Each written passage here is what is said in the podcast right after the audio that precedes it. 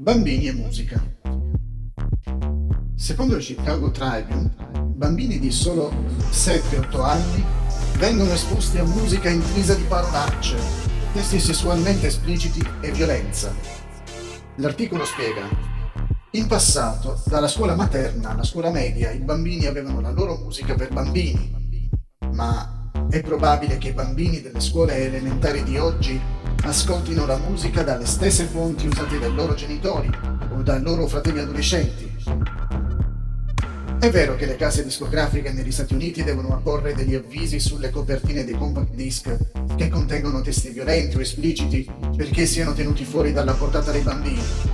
Ma tale musica può essere facilmente ascoltata grazie alla radio e ai servizi di streaming.